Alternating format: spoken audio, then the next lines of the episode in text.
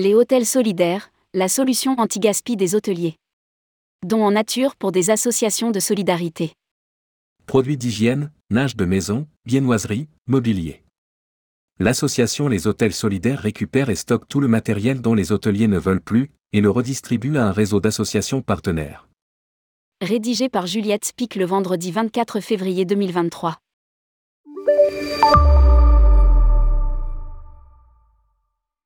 Tout commence par un croissant. Enfin, des croissants.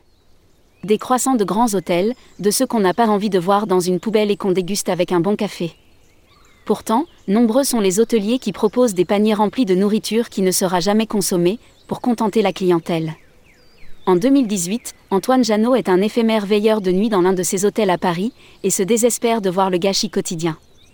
Il collecte les restes de buffet du petit déjeuner pour les redistribuer dans la rue.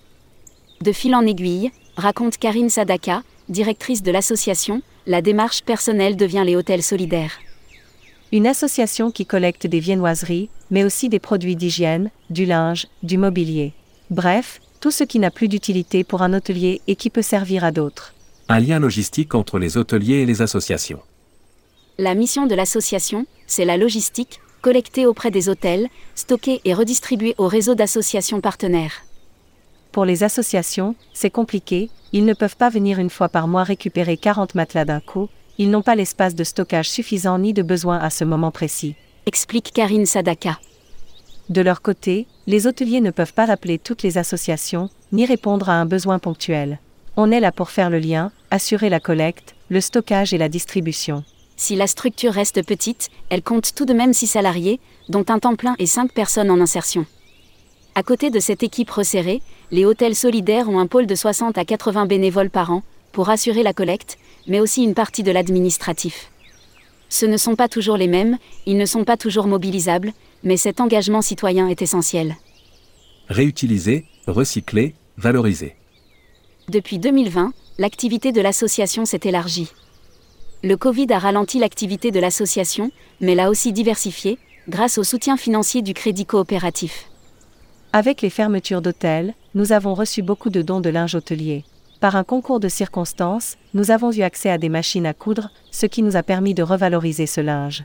S'il n'est plus exploitable par un hôtel, une tâche ici, un trou là, la plus grande partie du tissu reste utilisable. Pour Karine Sadaka, c'est une évidence. Il faut arrêter de consommer toujours plus de matières premières, elle existe et on doit la revaloriser et la réemployer. L'atelier de confection compte deux couturières salariées et des bénévoles. Elle fabrique des pochons, des sacs, des trousses de toilettes qui sont revendus à des partenaires privés, et notamment aux hôteliers, qui peuvent les ajouter dans les salles de bain et fonctionner en économie circulaire. Les produits sont aussi distribués aux associations, en même temps que les produits d'hygiène. Les hôtels solidaires organisent aussi des ateliers d'initiation avec les associations partenaires. Deux sessions par semaine en moyenne. Pour créer du lien social avec les bénéficiaires, les faire sortir du lieu d'accueil et faire des choses qui ont du sens raconte Karine Sadaka. Des hôtels à Paris et à Rennes. Les hôtels solidaires sont partenaires d'une quarantaine d'associations, grandes ou petites, de structures d'accueil et de centres d'hébergement.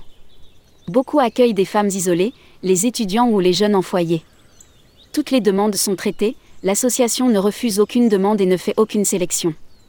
Côté hébergement, les hôtels solidaires travaillent surtout auprès de 4 et 5 étoiles, dont le standing oblige à changer de literie régulièrement, et qui proposent des petits déjeuners en abondance. Peu de groupes, en revanche. Ils nous reprochent de ne pas être sur tout le territoire, mais on fait ce qu'on peut à notre échelle. Une cinquantaine d'hôtels à Paris, sur les quelques 2000 que compte la capitale, c'est déjà un potentiel d'exploitation important. L'association a aussi ouvert une antenne à Rennes, avec une soixantaine d'hôteliers partenaires en Bretagne l'association récupère des matelas en parfait état. Pour des associations qui n'ont pas les moyens d'accéder à ces produits et se contentent souvent de matelas en mousse, c'est inespéré. De même pour la viennoiserie, qui améliore la qualité de l'accueil. Pas un besoin, pour le coup, mais un plus qui fait toute la différence et normalise un peu, le temps d'un moment, la situation de personnes précarisées. Du don en nature au mécénat. Salaire, stockage, transport. Tout cela a un coût. Comme la majorité des associations, les hôtels solidaires dépendent beaucoup de subventions publiques, mais cherchent un modèle hybride. Un peu de revente des produits des ateliers et le soutien de fondations ou d'entreprises via du mécénat de compétences, un soutien en nature, la force de travail des salariés est mise à disposition, et des dons. Depuis peu, les hôtels doivent adhérer à l'association. Une participation de 10 euros par chambre par semaine, défiscalisée à 60%, qui permet de financer la logistique. Presque tous les hôtels ont adhéré, se félicite Karine Sadaka. Au-delà du service, ils savent que l'action est utile. Il y a une volonté de leur part de participer à lutter contre le gaspillage. Souvent, le personnel est heureux de faire quelque chose de concret. Lauréat des Grands Prix de la Finance Solidaire. Ce sentiment qu'ont les salariés d'être utiles, c'est une manière de sensibiliser.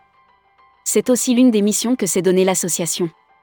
Récemment, les hôtels solidaires sont allés porter la bonne parole dans les lycées hôteliers pour s'adresser directement aux professionnels de demain.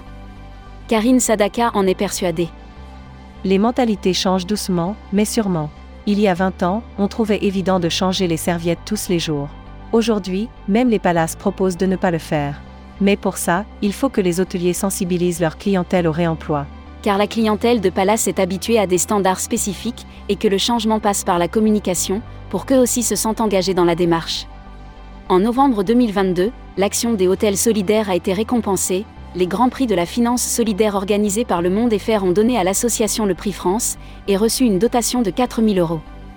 Aujourd'hui, l'association travaille sur un projet d'hébergement solidaire, toujours une démarche anti-gaspi, estimant qu'une chambre inoccupée est un espace qui pourrait être réutilisé. Nous sommes très sollicités par les associations, la ville. Mais c'est un projet complexe à mettre en place et les hôteliers ont besoin d'être rassurés. Un projet à moyen terme, qui peut prendre plusieurs mois, voire des années, mais sur lequel l'association communique déjà, décidément jamais à court d'énergie. Publié par Juliette Spic. Responsable rubrique Voyage responsable, tourmag.com.